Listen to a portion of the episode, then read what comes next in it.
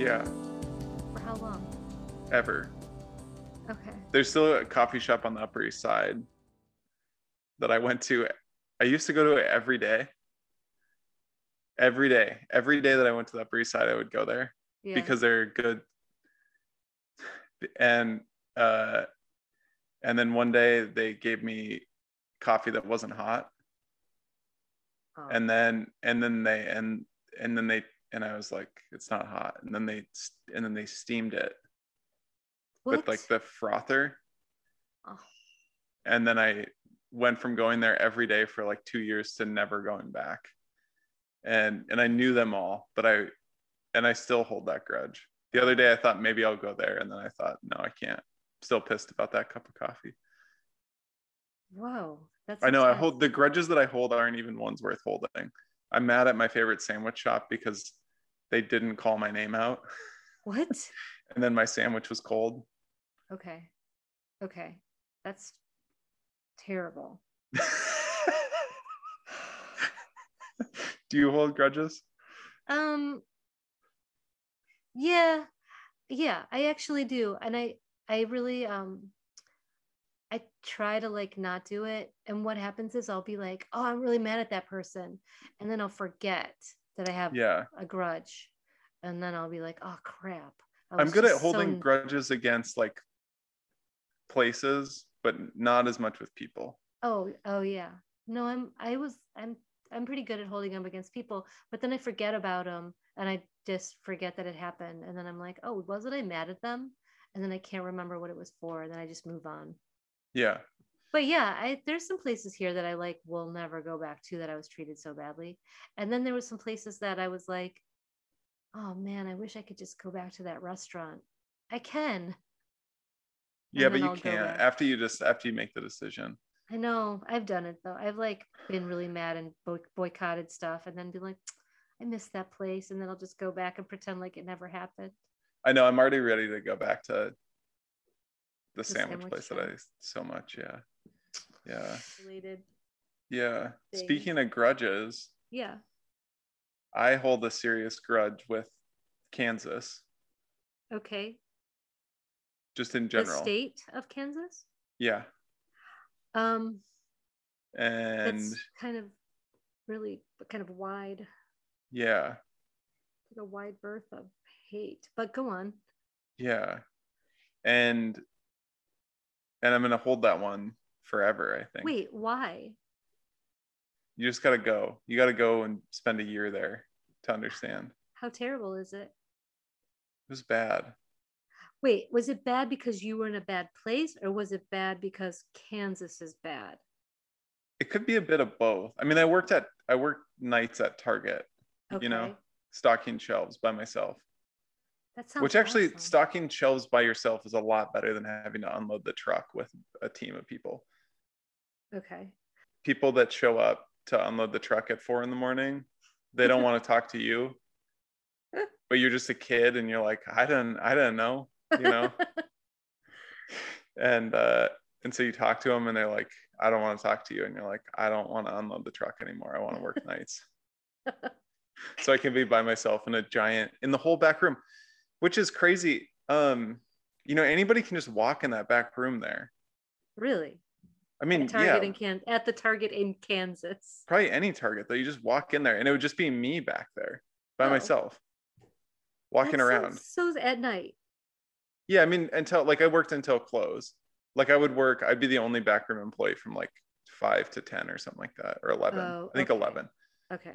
Yeah, and uh, and I just like get stuff off of shelves, you know, Yeah. Okay. and put it on carts, and then people would come and put it out on the shelves in the store.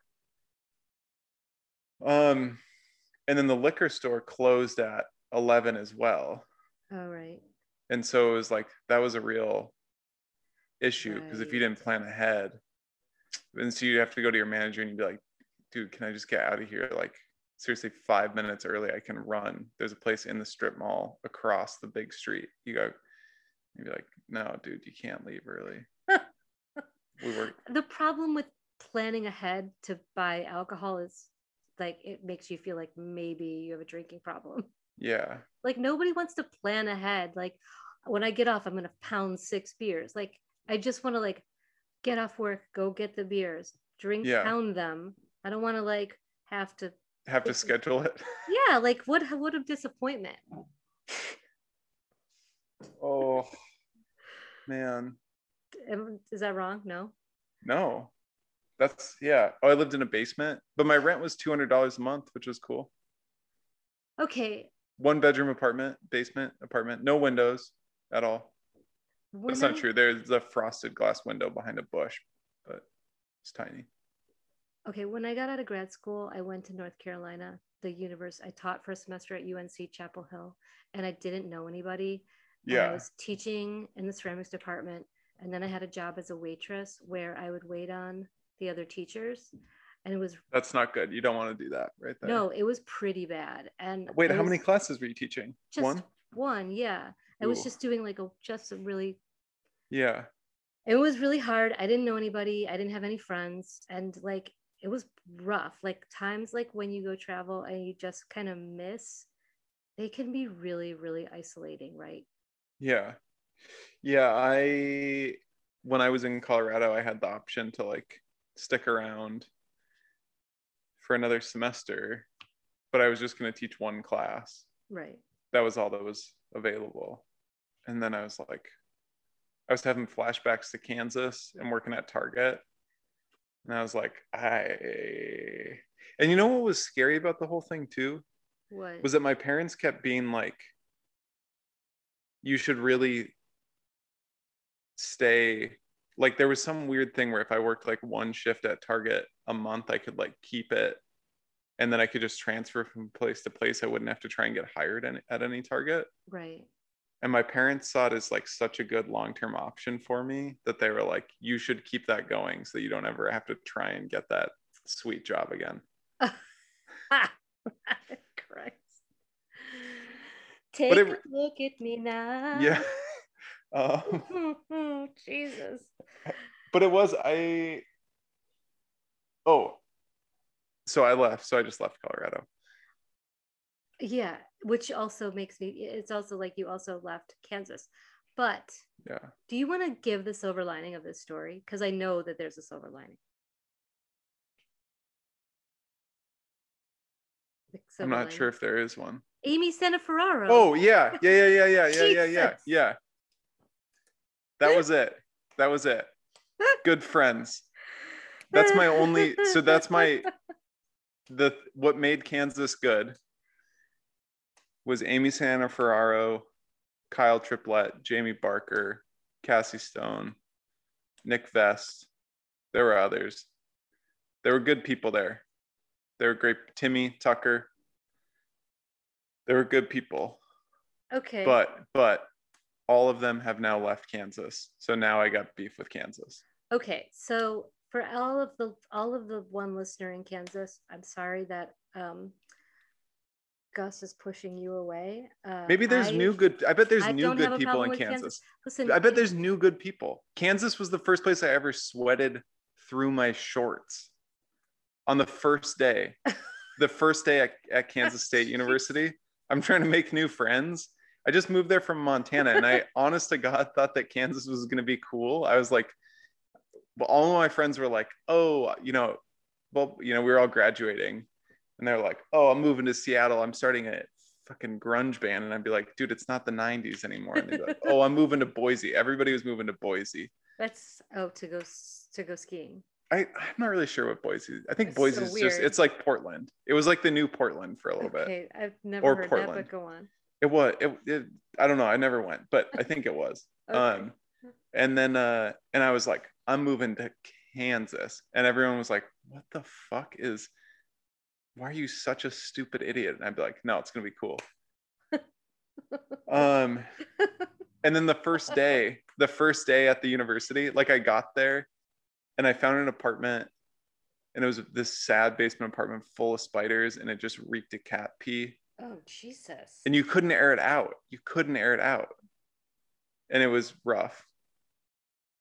But it was cool. It was the first time I lived by myself. Um and uh I didn't like the spiders though. That was not great. Um oh my God. and um And I was really, I was obsessed with brown recluse spiders, and I thought that they were in my apartment all the time. Yeah, that's fair. So I do like these massive cleanouts. Um, and then I don't even remember where this was headed, Cami. Um, I think Oh, first day. First day. So I'm in Kansas. I'm like, okay, I'm independent. I don't even think I had a bed at this point because, like, I had friends of mine were coming to visit because North Dakota State University was playing Kansas State University. Right. And they were going to like drive a bunch of my shit to me in a trailer, in a U Haul, in a trailer that they tailgate in. They were like, we'll put Gus's stuff in the trailer when we go to tailgate. Oh, So cool. I, I like didn't own anything at the time. Like I didn't have any furniture. I think I was just like sleeping on the floor. And for like a week or two until my friends got there with my bed. Um, and so I was like, just like, and so then I go to the university first day of like school as a post bac, which isn't really school. And it was so hot and I had to work in this like dank cellar area and I just sweated through my shorts. So I'm meeting all my new friends and I'm just sweated through my shorts. gross. I know. Like that's why that- that's I'd be like, oh, dude. it was just a year of that kind of stuff. Oh, I feel for you. I really do. Um, okay, but the best thing about it Yeah. is Amy Santoferraro. Yeah. Okay. Yeah. So Gus was like, we have to have Amy Santoferraro on. And I was like, come on. And then like a week later, he'd be like, yeah, we got to have Amy Santoferraro on. So I was like, okay, okay, okay, okay. I get it. We got to have Amy Santoferraro on. I get it. Because Yeah. I've never met her. And, Yeah. um, but I did, I did see a picture of her and I was like, oh, it looked, she looks like somebody that I would be friends with. Yeah. You guys would be friends. Yeah. Yeah. Color wise, you two would be friends. Yeah, exactly. So then we get her on the podcast and um like we're from like 20 minutes apart. And I fell seriously, I fell in love with her. I wish I, w- I hope that like we live close to each other at some point in our lives. Yeah. Yeah. I wish that she would move back to the East Coast. That But I think she's like amazing. I think she's Californian now, a West Coaster now. so uh, our conversation with Amy that you're about to hear, it was It's like succinct and it's like very kind of like point A to point B. Is that what you're gonna say? Yeah, I was gonna say that, and also, you'll never see Gus fanboy out. You'll never hear Gus fanboy out as much as he does with Amy. Also, I was just kidding. The conversation's just the most like, rambled, scattered. jumbled. We don't even know what it's gonna be. It's crazy. Yeah. But yeah, I I uh I really love Amy Santoferraro. Um her and Kyle Triplett, who were like the two professors there when I was a post bac, were uh just massive in my education and me still being an artist today. Um that's and. I'm and I'm still close with both of them, which is great. We're friends with yeah. I can say close. I'll say close. I I mean that's up to you if you. I know they might refute that. We'll cut it out if they if they say no. Um, So if you're from Kansas, you may want to just write in and tell us what's so great about it, just to get Gus back on board with the state of Kansas. and don't send me yeah don't send me stuff about Kansas City, okay? Oh 'cause yeah, I- I wanna hear- Because you know where I never went. People say Wichita's got some good stuff going on, but I never went there. I've never Yeah. actually been to Kansas, so I don't have a problem with it. You know, when I lived in Kansas, I met a guy that had never left Kansas.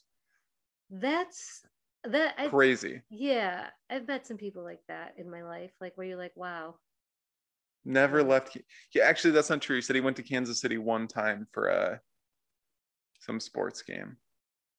Oh, which is just Oh. across the border. But isn't that crazy? yeah, Never actually, left Kansas. it's Huh. pretty crazy. But they do have Mahomes as their quarterback, so If you've never left the state that you live in, that's you should leave. You should leave. now that the pandemic is coming to a close, fingers crossed, you should go see the world, right? Yeah. Or even just like the next state. Like see what it's all about. Go see the other side of your state. If you live in New York City and you've never been to Buffalo, don't go. It's not worth it. But go to Rochester. absolutely True. Go to Rochester. That's even arguable. Gus? Rochester's better than Buffalo. But it, Niagara Falls is really sweet. It's not that cool. What? It's just a big say that? waterfall. It's yeah, just a exactly. It's like the biggest waterfall you'll, except for Victoria Falls. It's like the biggest waterfall, like one of them in the world. It's like a, it's majestic. it's not majestic because there's a Ripley's Believe It or Not like 10 feet away. Uh, yeah, that does kind of take away from. If you were in the woods and you could see it, but instead there's there's a Ripley's Believe It or Not, there's like a laser tag place. and you have to drive through Love Canal, the grossest place in the United States to get to it. Oh, yeah, that whole area fucking sucks. And and when you go there, don't go to the place that invented buffalo wings because they're not that good. So just go find look up whatever place has the best buffalo wings, but don't go to the place that invented them because it's not because then you're gonna be like, oh well that that'll give me something to tell people at parties. I went to the place that invented buffalo wings, but nobody cares. It's not like a good topic to talk about. That's so funny because that's something that I would be like, what was it like? I need to know everything. Yeah, Like, that's just like Buffalo wings are very important to me. I know. So go find because you know that there's got to be like crazy good buffalo wings in Buffalo, yeah. But you don't need to go to the place that invented it because you just go to the place that's the best now. Yeah, that's true. The place that invented it is like just riding that high, you know? I do know. I do. yeah. Oh, this was a blast. Anyway, here she is, Amy Santoferraro.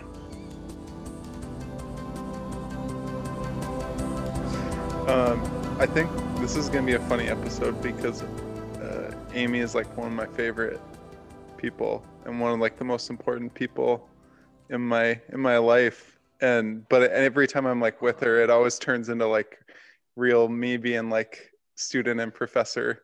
Uh, and Oh, so I feel like I might it might be, I might be kind of quiet during this one. oh, that's really funny because I was just telling Amy right before, like just a second before you got on, that um you talk about her all the time. We'll never shut the fuck Aw. up yeah, you talk about it all the time, and I was like, yeah. So when I when Amy and I met, which was very briefly, there was no, we didn't really talk. It was just like, I think later Gus and I became friends. It was at your opening, Gus. oh yeah. Um, but then, you know, you would be like, you would love Amy, or you should be more like Amy. I, I just say that to people all the time, even if it has nothing. I know. Or I wish Amy was here and it's just me and Gus hanging out. like, I wish I started a podcast Amy. with Amy. oh my god! See what I'm saying? It's really Uh, hard. well, so Amy Aw, was my pr- was my professor when we when I was at Kansas State University for a, a whole year, and I got to like really connect with someone who was an actual adult. Like I had my professors in undergrad were great, but they but they were like, you know, it was there was like a real clear professor student divide, and it- and like every now and again we'd get to do fun stuff like go out and get a beer with them, but um, I got to know Amy really well, and I got to like see what a life in the arts could be like, and even just going over to her house the first time was such a blast, and. Um, it was like so beautiful. And then at some point, she she Kmart went out of business, and she bought like airsoft guns, and we'd sit on the back deck and shoot at beer cans in the tree. Oh, that's awesome. and and I one time I tried to jump over a fence and I broke it, and she wasn't even mad at me. And I biked up the next day and repaired her fence.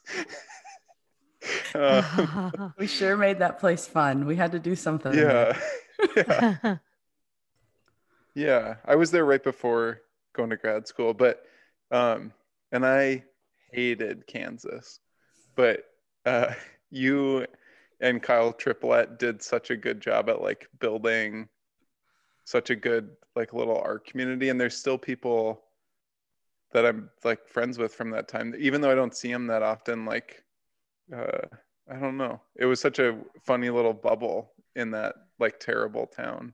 we got we got so lucky. Just the the magical connection that we all got to forge. Um, Yeah. And y'all being there just a year, it seems strange because it feels like you were there the whole time I was there, right? Like Yeah. I think you arrived my second second or third year and it felt like you really you guys really helped set the pace for that fun.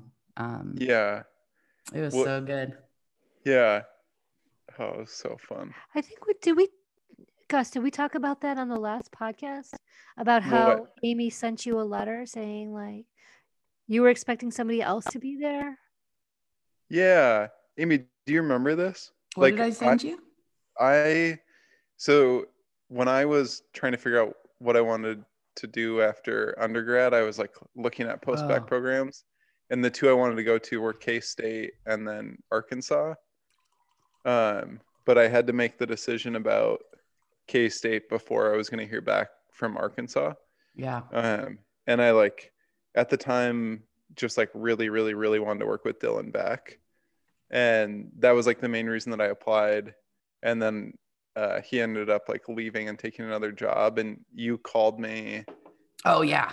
And it was just such a good, like straightforward. You were like, look, this happened to me. Like, you know, if if you're like if you if that's the only person you wanted to work with and you want to like back out, you know, no hard feelings. I totally understand. But it was I don't think I had talked to you. Like I think that was the only time I talked the first time I talked to you on the phone and I was just like, I'm in. I like this person. Oh, that's awesome. Yeah. Yeah, the same Yeah. thing happened to me at LSU. I was super excited to go work with John Bird, and when I showed up, they were like, "We're we're loading John Bird's studio up," and I was like, well, "Where to?" And they were like, "Moving truck." They kicked him out, and I was like, "What? What?" like I moved across the country. oh my god. They But didn't tell up- you? It was like some bizarre thing where the university. I don't. It was like university politics, right? Like some unfulfillment of this paperwork. And so it was just like somebody putting their foot down and being like, oh, yeah, well, you can't have that one guy that teaches there have a studio. Get up, you know, like something bad, dumb. And Um, that's where that's where you worked with Bobby Silverman, right? Mhm. Yeah. But it ended up that I Oh. that I like worked with John Bird, like we were employees together. So it was a Oh, funny. you know how you were saying like you default to student teacher. Like I got to form like A friend like a real life friendship. like slang and clay with Yeah. buddy relationship instead of trying Oh. to like glean all of his secrets. Like we just Uh, had shop talk all the time. It was pretty interesting, different. so you you still got all the secrets without all the yeah, probably got more like insider scoops and secrets, like real secrets that I wouldn't have gotten if we were inside academic walls. so crazy. I love that. That's interesting. Like that's another way of looking at people at like a lot of people write in and ask us about, you know, like there's a lot of students that listen to the podcast that are like, how do we do life? You're like, Oh, yeah. yeah, everyone's got a different thing. But you went to Alfred for for graduate school too. I went there for graduate school. Okay. Yeah. I went Ohio State, Ohio State for undergraduate school, and then um, immediately left and went to Watershed and worked for the summer, Watershed Center for Ceramic Arts in Newcastle, Maine. And then from there, went to Louisiana for a year for post bac. Then went to Arrowmont School of Arts and Crafts for a residency. then I stuck around Philadelphia for four years at the Clay Studio, and then graduate school at Alfred for two years, Kansas State University for five, four, five, and then um, Oregon College of Art and Craft and I forgot about Pacific. I know, I forgot about it too. Holy Pacific shit. Northwest I've been, trying, I've been trying to figure out where you went after Kansas for such a long time. Wow. I was in Portland for like two years, I think, at OCAC PNCA, the Pacific Northwest College of Art. And um, yeah, now I've been here for three. Okay, so who is who is your like like if Gus is like if Gus is if you're Gus's favorite, who is your favorite? Whoa, I don't know if I moved right into Gus's favorite Oh yeah, you're right. ca- category. No, that's true. That was like overstated. Okay. Let's Well, I believe I said one of. One of. let's one do of. an Let's not equation. push it, okay? Let's do Yeah, an I equation. If Gus is to you, then who are you to somebody else? Um, Does that no? Let me rephrase that again. if who do you have like a do you have like a mentor, like a person, one specific person that you're like changed everything for me? Um, there's not just one. There's many. And they come they come often if you are ready for them in different in different ways. um the the like person who set me straight with clay I always give credit to um he was my my first teacher, David DeMello. He was a graduate student at Ohio State and he he basically like wouldn't let me walk away from it, you know? Like he he was like you're good at this. I don't know what you think your life is going to be, but it's probably should be this. uh go like if you're serious about this, I want you to go to Arrowmont and work over the summer and see what it's like to like think about art as a career or a serious like hobby or just something you are interested in. So he like arranged that and got me a job um, over the summer. And then it was only two year program at Ohio State. So then the whole next year, he like took me to every lecture he could think of and just like took me under his wing and shoved all art and all ceramics like down my throat. And Wow. um, So he basically indoctrinated you to the cult of clay. yeah, but he wasn't like a super, super ceramic-y person either. And I think that's why I ended up the way I did, right? Like he went to Kansas City Art Institute. Oh, Um, and he also he was like, okay, if you're really serious about this, it's great that you're here, but you should go to the Kansas City Art Institute for undergraduate school, or like transfer right now, and then you should go to Alfred for graduate school, and that's Oh. how you'll that's how you'll do this. And I was like, can I just stay here? I like what I grew up just north. Uh, Well, it's funny too because that's such a good like Ohio is also such a good program. Yeah, that's what he was like. I'm o- I'm only here because Alfred thought I was too weird, and I was like, I'm glad you're here. So I mean, he was making some pretty, pretty amazing and renegade, like I'd say, renegade work at the time. Um, but yeah, he he was just like really supportive and kind, and like I think back on it, and I've had the chance. Like we we are in contact. We're not in like great contact, but I re- I met up with him. Oh, I don't know, like five years ago, and we spent just the day together in Boston, and um, I was like, "Did you realize the impact you were like imparting on me?" He was like, "Oh, I say, I, you know, kind of, but I didn't, you know, like nobody really takes me that serious." Yeah. wow. Wow. But yeah, I have I have David DeMello to thank. Um, okay, so Gus, what do you? Is, is there any pressing questions that you have for Amy? no. Okay, so I I just want to, I just want to chit chat with Amy. That's all I want to do. I Awesome. was Amy. I love your work so much, Thanks, Cami. but I was wondering, like, what is your relationship? And I think this goes back to because I've like looked at a lot of your work. Like, what's your relationship with interior design? That's what I really, really want to know. That I've been kind of think, thinking about since we, I knew we were going to interview you. That's hilarious because I've been picking up and putting down. Um, what is that? It's on my reading. It's on my reading table. Um, she's pointing to like some room. We don't even know where she's. po- She's pointing to like God or heaven. Another wing in her house. I'm like what? um, the Baudrillard book, the like system system of objects. Is that what it is?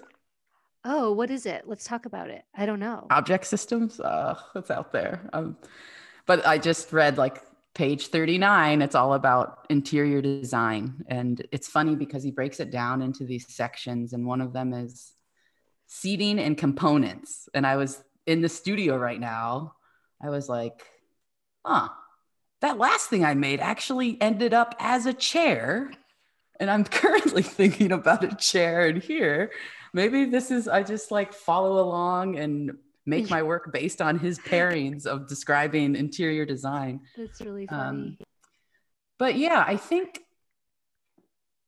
it is true. A lot of the work is about interiors. It's also a lot about um, like fabricated interior spaces.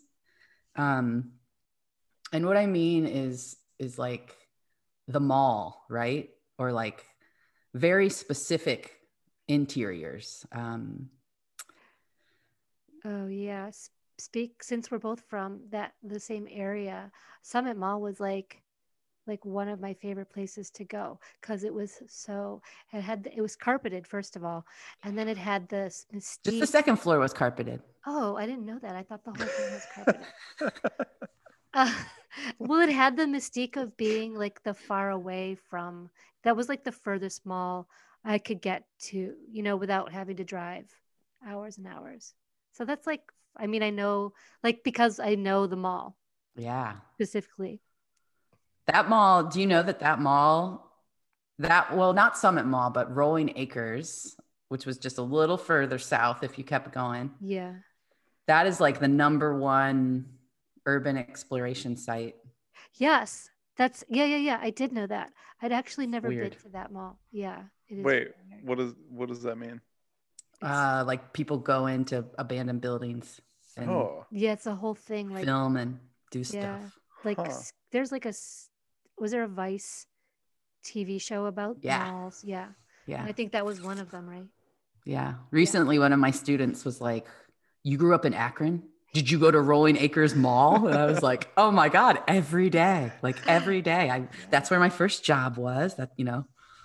Back so back to your work like how does like so when you think about like is it like an architecture or the object in space because i also see that sorry i'm just giving you No. a critique that you never wanted No, keep Like- going. Sorry. no i think it's like like what you do is like you present a space for object or objects or like the niche of like it's the niche or it, sometimes it's the object in the in the setting or Yeah, it's it's all over the place and it's all of these things. I think a lot of it is about organization and um like processing. Um and I mean that in both like my understanding of the world and how I exist in it and how objects come into and out of my life. But then like the bigger picture, like how we all use materials and how we all attribute value to materials or objects, depending on where they are or how we use them or where we put them. Um, I just, yeah, I'm like fascinated with it. I just think it's really, it's really weird. Um, I wrote something the other day and I think I was forming like a, um, like if I had to make a sketch comedy of what my work of what my work is about. okay this And is I- gonna be good The title for like how I would begin to explain it was Mickey Mouse Material Mimicry Min- Ministries, where like where the idea is um my grandfather used to always say Mickey Mouse as like if something was kind of shoddy or like not well produced. I don't know. Is that universal? Uh yeah. I remember mean- someone using the term Mickey Mouse carpenter. Like maybe Yeah. my dad. Uh, yeah. and then i just i often think about like what's good enough right like we we we fake all this stuff or we make all of these things look like something else um or or we're like cutting and and like squinching things to fit them just so and i'm always wondering like what for? Like why why do we do this? Does it really have to be just that way? Um and i you know i think the bigger there's some there's definitely some like control and trust issues within that. Um but yeah i i don't I- know. That's like that's like lovely. That's like so v- just perfectly vague that i'm like um i don't know either amy. Yeah i don't know. Um i've been thinking a lot lately too about what happens um what happens if i actually stop making objects at all? There's I- been oh i love this. there's been like this um and this isn't me this this might take a, a turn that isn't meant to be dark or sorrowful but I, okay. I i might not like lately all we've been doing right is sitting in our homes amongst all of our objects and all i've been doing is eradicating more and more from my life right like um, trying to sort of simplify down trying to understand what's needed what's valuable um, what's essential in this time when like we're not going many places we're not doing that much um, and you know also within within interiors like thinking about having lived in a house for you know 5 years is the longest I've ever lived in one place in my adult life and that was Kansas. And when I had to pack up all of that stuff it freaked me out. Um, and so yeah I've lately been thinking a lot about like this thing that I'm driven by in my work, like interiors and objects. And am I starting to like see the other side where I'm like, oh my gosh, no, I gotta get, oh, wow. gotta get rid of all this. So I've been entertaining the idea of um, writing and writing like kind of seriously. Um, and so I went down this path where I stumbled upon the term metaphysical poetry and I was like, that sounds perfect. sounds perfect. Um, and it's basically the description of and like verbal illustration of fantastic situations or objects. And I was like, I'll just be a metaphysical poet. Then I don't have to accumulate all this stuff. I'll just talk about it. I'll just but make it. You you really love stuff, don't you? I do, but I think I'm I think I'm growing up. I think it's changing. Yeah, because you're like I got to hang out at your house for like a year and every time I went there, there was like something new to find in your house that was so full of good stuff. Yeah. I wish I would have been there when you were moving. I bet you got rid of some sweet stuff. Well, you meet me in Kansas at that storage unit anytime. yeah, okay. you, oh, geez. Um, whoa. This. So, are you? Are you like? Are you telling us like you're a borderline hoarder? No, I'm too organized for that. Yeah, that was. That's like it never like I loved going over there because there there there were there'd be like like there was that funny cabinet that you had kind of in the dining room that had TV like looking one. Yeah, that had like some of like the most. It seemed like some of the more treasured objects, but that and it house, was like yeah, yeah. you had, had some the, good nooks and crannies in there to store stuff. Yeah, it's hard because I like things, but I think I I'm more like the variety. I like what I like what the things represent. Like I'm a sucker for the souvenir. Yeah. You know, like just the idea of souvenir that anything can kind of hold a story or meaning is huge. But at some point, when you become like financially, like I could financially afford to get everything that I desired or wanted, because what I want is small things, you know, like yeah dumb bouncy balls that nobody wants because they're miscolored or something. Um, so, but then I had to stop. Like, I had to stop accruing things. So I just put I just put some caveats on some collections, and but now I'm I'm done. I haven't actually purchased. There's a basketball vase that I bought, and that's the only object I've purchased in the three years that I've lived out here for like just for my home. Do you know what I mean? Like it's not a functional object that I yeah. It's not a um, it's like um, something that you were like, I need I should have this. It's an art. It's yeah. an art. It's a yeah.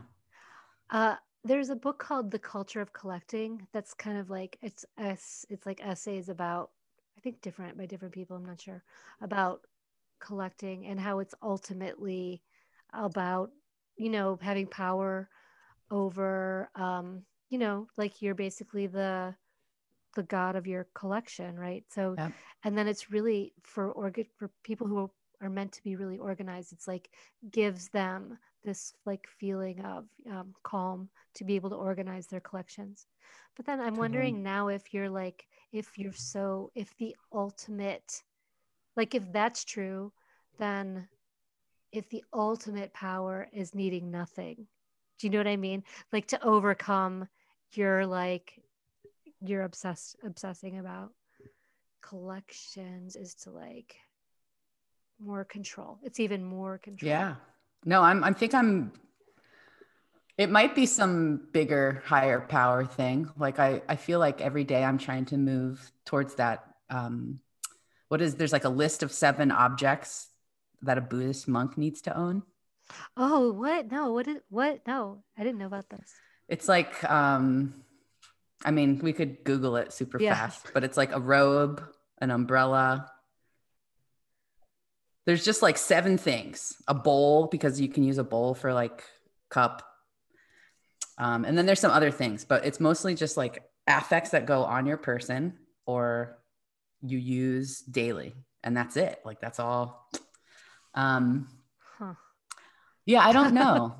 That's I don't so- think I I don't think I could do it. Oh my god, I just like having a nervous breakdown. I have like I own like 10 chairs and there's only two of us in this apartment. So I know. I guess that's part of it too. Is I I feel bad for things. Like I, um, Yeah.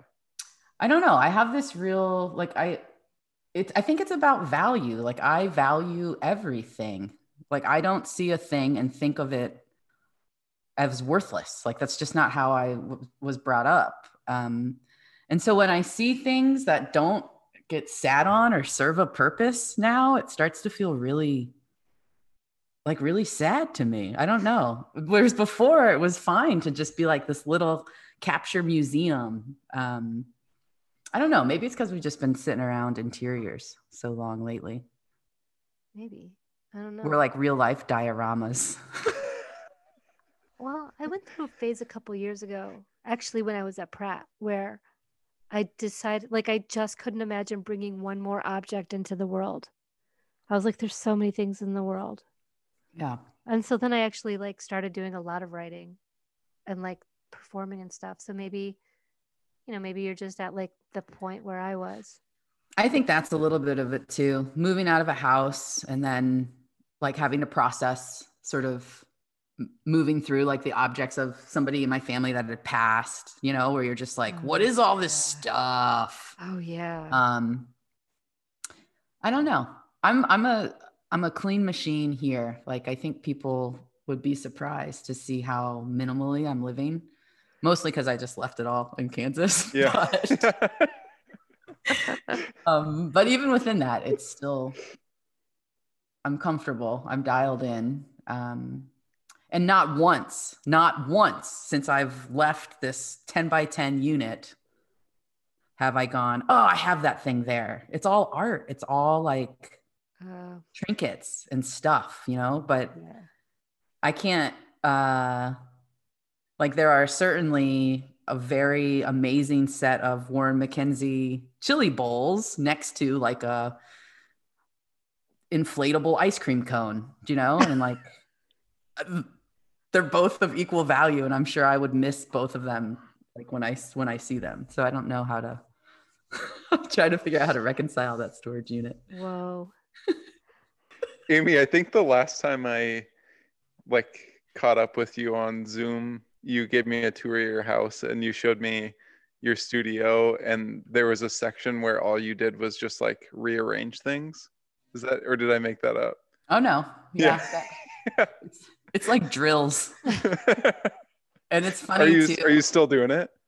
oh yeah, it's been, and it's funny. Like, I mean, it hasn't been happening as much because of of COVID, but Yeah. when a guest comes, that room turns into the guest room. So it gives me an- Oh, another reason to just like, ah, I'm gonna have to take it all down again and then put it all back up. when we talked last time too, you were showing me like cups that you were buying for the studio. And I think were they cups? Paper plates, maybe No, no. cups. It was some cast ceramic object. I can't remember. that I made. No, I think you were buying them. Oh, and then I was like gonna make it like I made them. I don't maybe and, and I wish I could remember because it was it was one of those um moments where like you're talking to someone that I think I God, I wish I could remember what it was. I, I'll text you when I think of it. But Funny, I don't remember. you were talking about it like with such. You had like a couple different like iterations of whatever this thing was. I can't remember what it was, and you were like talking about it with such like you were really walking me through like what the differences were between each one which is like something that only a person that really loves objects can do that like i can do with weird things in my life and you're just like anytime i start doing it to someone they're like i don't know i i don't know what your Gosh, I can't remember. I remember what. stuff is in your studio right now what would be ratchet strapped or zip tied Oh, in yeah okay what is this oh, those are actually okay. So that's kind of an intriguing body of work. Yes what are they, what are they again I well, I never f- fully realized them because Yeah. it felt it felt really wrong. Um, so it was right at the beginning of lockdown, which was nearly a year ago, and it was crazy. stuff that I was making for a specific cup show, or no, it was for the Art Access show that was supposed to happen in um, NCECA. I don't even remember what city it was supposed to be in. richmond Yeah, Rich That's whoa. but It I took had me, a- a canceled flight to there for sure. Um, so I was getting the work ready, and um, yeah, I just never finished it because it felt kind of cruel because the work happened not in consideration of COVID, and then I felt like, and I'll tell you why it feels kind of cruel. Um, then I felt like if I titled it and released it under the guise that I had already intended before COVID, that I would just be an asshole. And so I, so I just totally zipped it up. Um, but I should.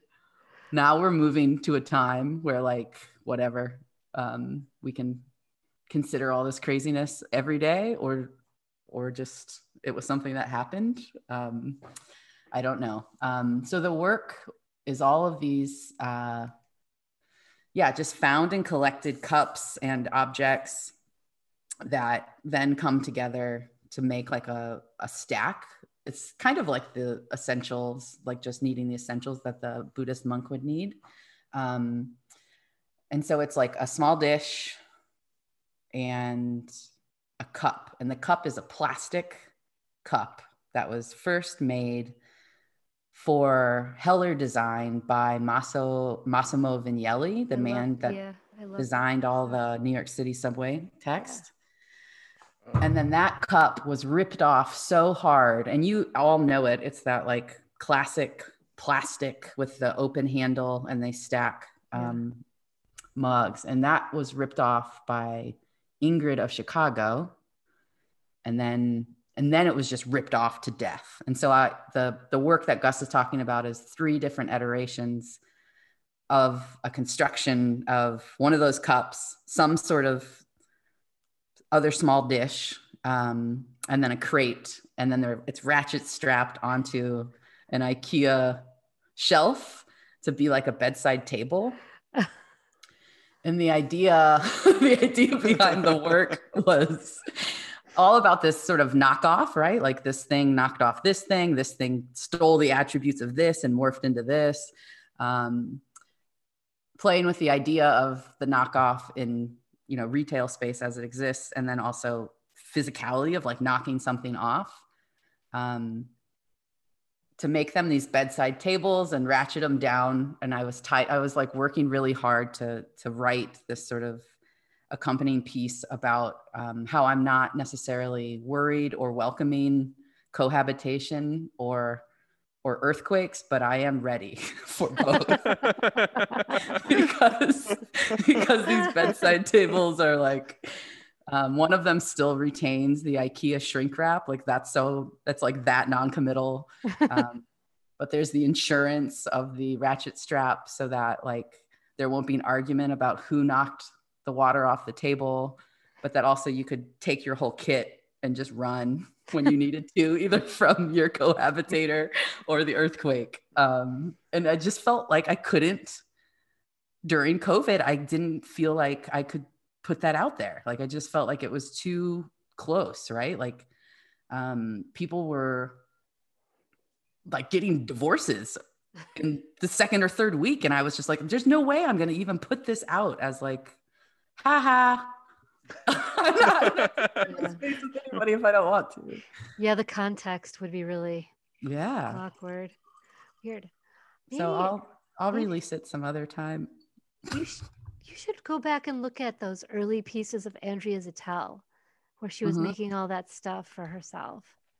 It's sort of like what you're saying, you like what you're talking about. Sort of reminds me of that sort of work. Yeah, I've I've always loved her work, and I, you know, I've not been out to the compound, sort of out out here. I've certainly been out to Joshua Tree, but um, yeah, her work I think is like a cleaner, more direct hit at what I'm about. Mine's like kind of a muppeted, muppeted like Oh, yeah, That's a great doesn't sound- descriptor. no, no, PG version. it's just like elements yeah yeah elements of it sounded s- like you know there there there was there's some roots that sound similar but not at all yeah No, I, I got to see her speak uh, recently at Pomona College, and she's, I think she's tight with one of the professors there. So it was kind of a different talk. Like she, um, she really like shot from the hip. It wasn't like a super. She's probably given millions of talks, you know, and yeah you could tell it wasn't prescribed. It was like she had really thought about her her friend and peer at the college and made made the talk for the students and and her friend, and it was it was awesome. It was like totally eye opening, and yeah, for the first time, I felt like, oh, you were somebody that I was looking to or like understood in the art world as this person like making making work but making work about life. And like the product isn't necessarily the like the sale. I don't know. She's got Yeah. a really interesting handle on yeah i'm i'm intrigued. I love that. I love talking like gus who do you have that's like that? Like for me it was like some of the first earliest like earliest artists that i like fell in love with were like mike kelley and um sandy skoglund she did these like crazy huge installations. Like i remember like undergrad i was like oh my god like jeff koons i was like in love with. Who who are your like early Uh, early early early inspirations Yumi Horie was like the one of like the reasons I went to school. Like I just made bad knockoffs of her work for like three years, um, and uh, yeah, I mean she she was really big, and then because I was so deep in ceramics for such a long time, like my mind was really blown when I started taking sculpture classes and things like that because I just didn't know anything, um, and especially painting. Like I didn't get into painting at all until kind of recently, but um, like Philip Guston was somebody who I just became like obsessed with. And I also love Jeff Koons, and my brother gives me so much shit about it. Um, mostly just because I, I like, I'm such a sucker for like materials, and and the way he uses materials is so crazy. But also, so is like I show Amy's work to students really often, and and so often students are like okay wait what's that part made out of? And i'm like staring at a picture being like plastic. No ceramic. Or maybe it's wood with like rubber coating or and and even being in in amy's studio i would get sucked into those things of just being like what is this? It's funny. I think now I've, for a while, I was um, really obsessed with the idea of mimicry, like that clay is this super mimicker, right? yeah, And then, and then I was like, oh, I, I actually just gonna use the thing. like, like, Yeah. there, was, there was a tipping point. At some point, I felt like I had to have like a certain amount um, of either time spent with clay to figure something out or yeah. physical weight of clay to still count as a clay or ceramic artist. And i don't i don't necessarily think that way anymore. And it's not like it's not like I i don't care sort of thing. It's just like a, um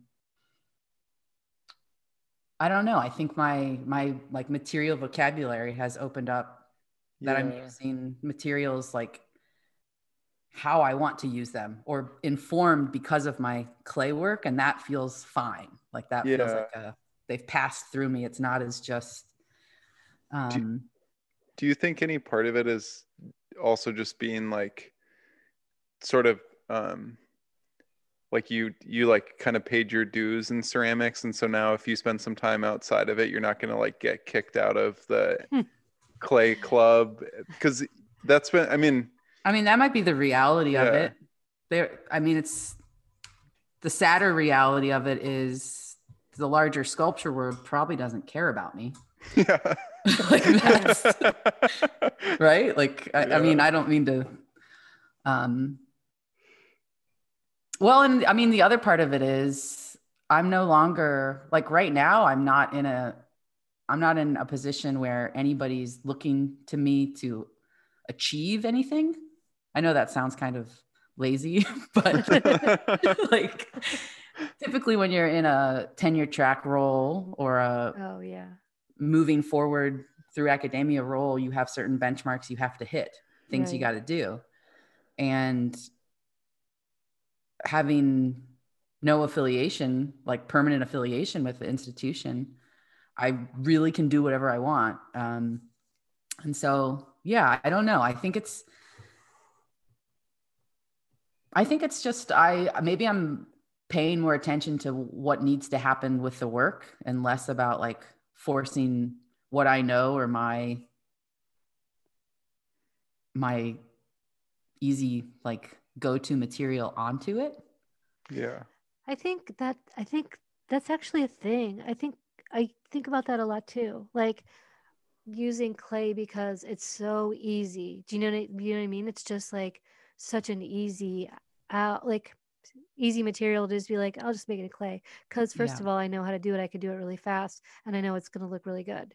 Um, but also, it's like, you know, and I'm sure Gus must go through this all the time, where you know the thing doesn't have to. This is like an old conversation too. Like why clay? You know, why is every object in clay? Sure. cuz I never You learned know. how to paint See, that's exactly. I feel like. yeah I there's mean, like i i um yeah so often i'm and people are like you should just paint you big stupid idiot like but there there's also just like a funny um it's like i learned i really like learned a lot about this material and i like like there are because as much as clay can be a pain in the ass. There's so many things that it can do that like so many other materials can't. And and if you like yeah like you can really do some amazing stuff with it. And and there's still like as much as i know about the how i make my work right now because it's been the same for like a couple of years now so it's like pretty dialed in there's still really often stuff that where i like unload a kiln and i'm like huh i didn't i didn't see that coming um, and sometimes it's good and a lot of times it's not so good but um it's kind of an amazing thing I, I think you- that that might be why I stick with it. Is there's not many things that can continuously surprise you. yeah And I was talking to somebody the other day. You know, they were like, "What are you gonna do? Your job? You don't have a job in May." And I was like, "I don't know. I don't know. Um, if I can figure out how to make, how to turn curiosity into capital, that's what I want to do." And I think that's what ceramics taught us, right? Is like you have to go after it in a million different ways. You have to be curious about it to get any sort of working plan that you can stick with. But I think that's also what's led me to want to look beyond it, right? Like this system of understanding, this way of working and like working empirically and scientifically and physically, it's what makes me want to go and forth and do that with other things. So I'm a little like, it's your own fault, ceramics, for shoving me away. You gave me too many opportunities to think hard. Uh, yeah, but I think also like the for people who leave clay you know and i'm just saying this for my own self too it also like gives you a, like a well-rounded you know you can talk to a lot of different people about a lot of different things but sometimes you can only talk about clay to clay people you know what That's i mean true. so I'll it's talk like- about clay to anybody. that's exactly what i'm talking about Amy. do you see what i'm saying like um, okay, here's some stuff I'm curious about because I think about it all the time. You, for a little bit, had a line of like cups that you were casting as like pretty much a side project, right? Like it, and you would just cast them, glaze them, and usually stick decals on them, right? I've throughout the years done all sorts of different hustles. Is what Yeah. I'll call is what I'll call those. Um, and That's good because that's that's what I want to hear you talk about too. Is like, is the hustle worth it? it does does it ever pay off? well, I think the hustle's worth it at different times for different things, and that's why I do it at the capacity that I do. Yeah. So when I was young and in Philly, I was almost daily going to IKEA buying like whatever scratch and dent ceramics they had because that's all I could literally afford. I couldn't even buy the real real IKEA. um, buying the scratch and dent and like putting decals and then like peddling those wares at weekend sales so that I could buy real clay to then make more expensive pots to then sell at the clay studio gallery, which would take half of my money. You know, it was like it was just this like like a together. ponzi scheme yeah, was like, like a, a Ponzi Ponzi- scheme within myself. And then if I sold enough of the enough of the like platters or you know like real clay objects then i could have fun to make sculpture right and so that was kind of how i thought about it for a long time like um it's the Ouroboros. It's like the there's like this new phenomena on tiktok where people like start with one thing that's minuscule and then like trade to like get Oh, a house or something that's kind of how I felt about like what I was what I was doing. Um, and now I I really just make cups and jewelry as asked to, like participate in either a special sale or an auction or like a cup show or a jewelry show. Um, and I think it comes down to that curiosity thing. Like it's so weird. I either love um, figuring something out or repeating something mindlessly, but the in between is like no fun for me. I don't know. It's strange. So, um, I, I just I'm not I'm not making things. Um, I don't want to make things that just feel like work anymore, or just feel like churning.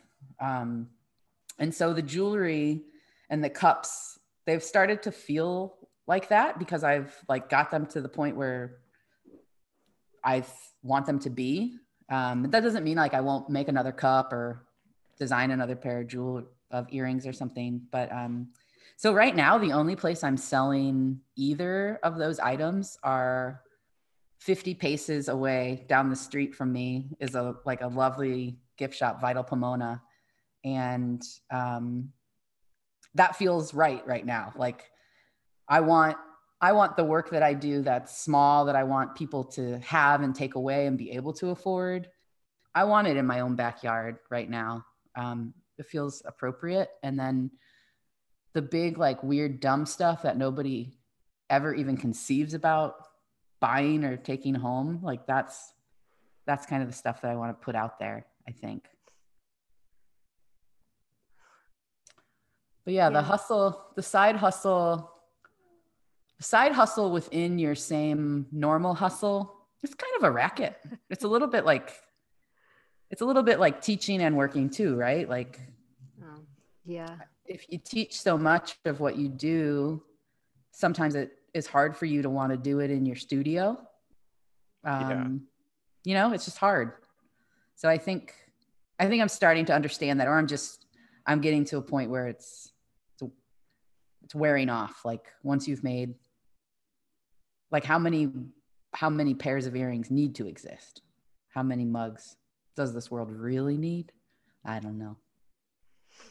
Man, you're going through it with you're you're really I going through it. I've been it's I I've don't been here for you at all. I've been here for a while. It's Wow. uh it's a strange place to be.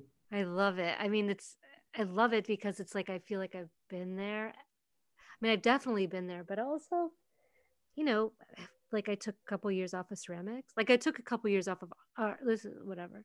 But I took a couple years off of ceramics. Cami fully ejected from Well- everything for a little bit. Was And te- Worked at a re a a secondhand store that sends me text messages to tell me that stuff is on sale all the time. That's awesome. I worked at a thrift store, and you know, like I fucking Yeah. thrift stores, like just like you. It sounds like you. Yeah. But I mean, I but I couldn't. I was in, you know, when you're surrounded by thrift store shit and you love thrift store shit, like it's really overwhelming. Like that was a lot of. It was a big job, but also like there's so much stuff. Like people would like Yeah. trucks would come in and drop off all this stuff, like ceramics and glass and important stuff and garbage stuff and like if, I mean I've seen it all. I've seen everything. Yeah. Coffins, sex dolls, like Oh God. Nazi knives, um you know, diapers, maxi, Oh, maxi pads from the 60s, like that's crazy amazing. shit, like crazy shit that just like hoarder hoarder shit, um, collections of magazines, collections of whatever. So like when you see all that stuff, like you don't need to make anything. And it's almost like I could barely even think about anything because all I could think about was like the stuff. And then sometimes I would like bring, I would like see the thing and I'd become obsessed with it and I'd have to bring it home. And then sometimes I would drag it back I know it's hard. it was crazy. But before that, I was just like doing, you know, writing and performing and stuff. But I was also teaching ceramics. So it was like getting really weird. So I was barely making ceramics. And I was also like, so what we're looking at here is, you know, the form, mm, you know, like some, you know, it's just like kind of a weird life. So Yeah. now, but now I'm sort of circled back to ceramics and I sort of love it again in a way that I, there's, I wouldn't have loved it had I not taken that time off of, from it so much time off of it.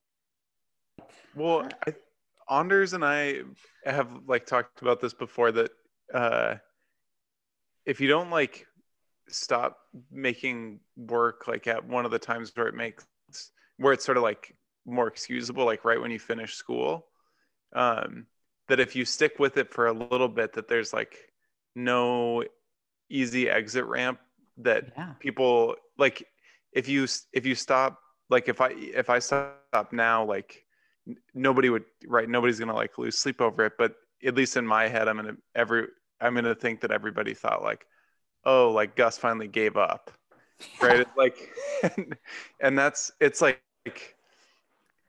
yeah. Well, that's it- the, yeah. That's the other thing that I've been thinking about is um like is this is it about proof? Like what like and I guess this is me also um like I did the I did the thing I said I wanted to do with this and it turns out that I didn't actually like it that much. yeah know? so Well, like what I- else do I, I don't know how much you want to talk talk about it, but Wow, I, this just I've always thought that was like the most and like the kind of the craziest things that that Bobby that people also like kind of gawk at with Bobby is like the idea of walking away from a tenured track or a tenured job like and yeah.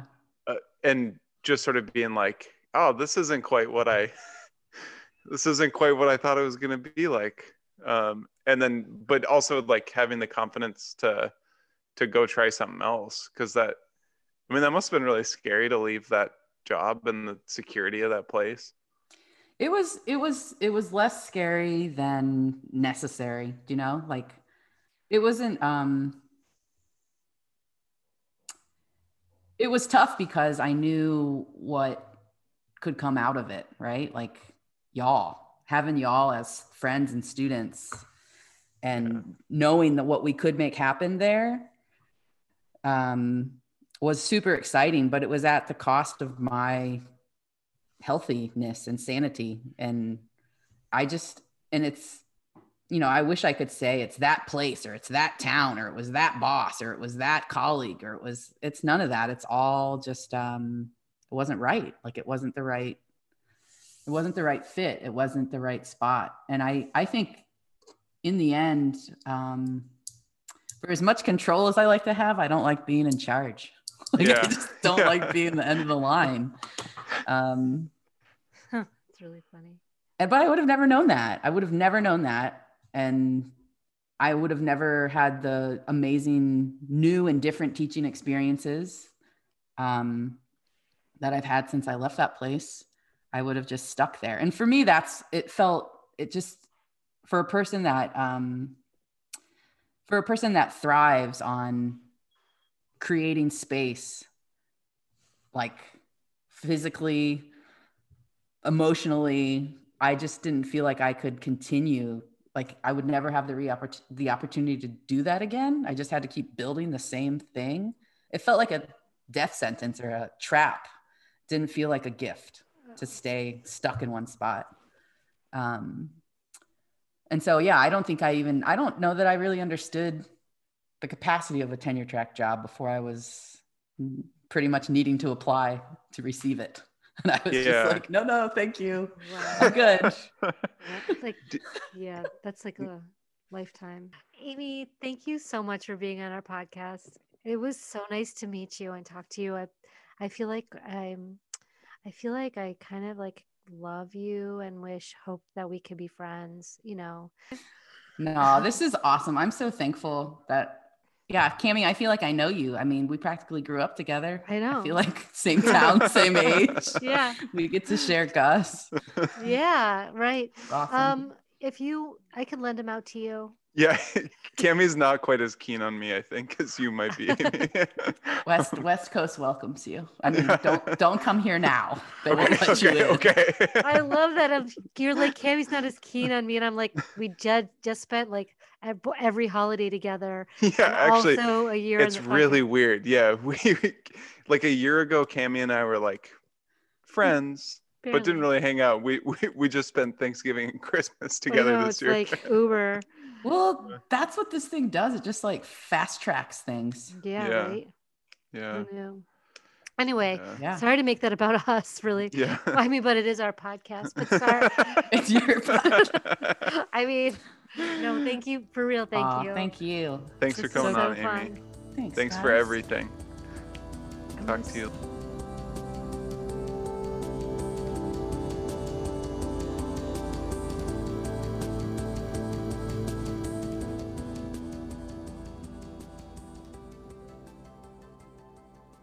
Cami, we're back, and we're back. And And Amy changed my life, and I love talking to her. Yes, I know, Gus. You keep telling me over and over and over. And I don't know if you know this, but I like Amy, and I like Oh, talking to her. I like Amy too, and she is gonna change my life someday as well. I know. I just need to maybe, yeah, maybe soon she can come visit, and um, or I can go visit her. Yeah, everybody should should give her a follow, and if you get the chance to work with her, you should. Um, she's like Brilliant. brilliant, really amazing professor. I feel so fortunate that I got to work with her for a year, and that I still get to be her friend and talk to her. She gave me the she gave me the title for my most recent show, Which was what? a sucker for the souvenir. And by Oh. gave it, I mean she said it and I took it, and then I peer pressured her into letting me use it. Um, but that's the kind of person she is. She let me use it. We get it, Gus. Yeah, she's the best. Yeah. She, I mean, I don't remember if we talked about it or not. The, like, my work in grad school, two years after I worked with her, was all made because of like a project that she made me do when I was a post bac. What was it? Um, she had this project and I like cut a cup in half and glazed it back together with like thick gloopy glaze. And then I didn't do anything with it for like two years. And then I started using it to make paintings. Oh no way. Yeah. Huh. Early gloop days. That's cool. Yeah. Yeah, you never know. That's like the that's the best thing that I've heard on this whole entire podcast. Well, did I not say any of this? The so I had this like weird gloop technique in my back pocket. And this was like before the glaze gloop epidemic that we're still living through right now. Sure. Um, so there were definitely like gloopers out there, but not that many. And uh and I, like had this gloop technique and I was like, I don't know what to do with it. And then Matt Merkel Hess posted a picture of these pancake paintings that he was making with his kids, Yeah. like with colored pancake batter. Yeah. During the pandemic. No, but he posted one back in like 2015 Oh, okay. or 2016 maybe. And Oh, I saw it and I was like, because I followed him on Instagram. I didn't know him, um, but I liked his work a lot. And he posted it and I was like, oh shit, I know exactly what to do with that gloop. And then I started making drawings with it. Oh, Matt, this shout out to Matt Merkel Hess, and he's gonna hear that and he's gonna be like, wow. I think I told him I show a I show a screenshot of his Instagram in my artist talk because it was so influential. No way. I had no Yeah. idea. Yeah. So Matt Merkel Hess teaches at Brooklyn Clay. Yeah. Oh. And the 92nd Street Y. He's taking over my Saturday morning class so I Oh, can man. sleep in on Saturday a. I love it. We just have come Woo! full circle. Gus, what a day. Thanks for listening, everybody. Thanks for listening. See you on the other see you in a few hours, Gus. Oh. Okay. Okay, bye. Bye, Bye. everybody.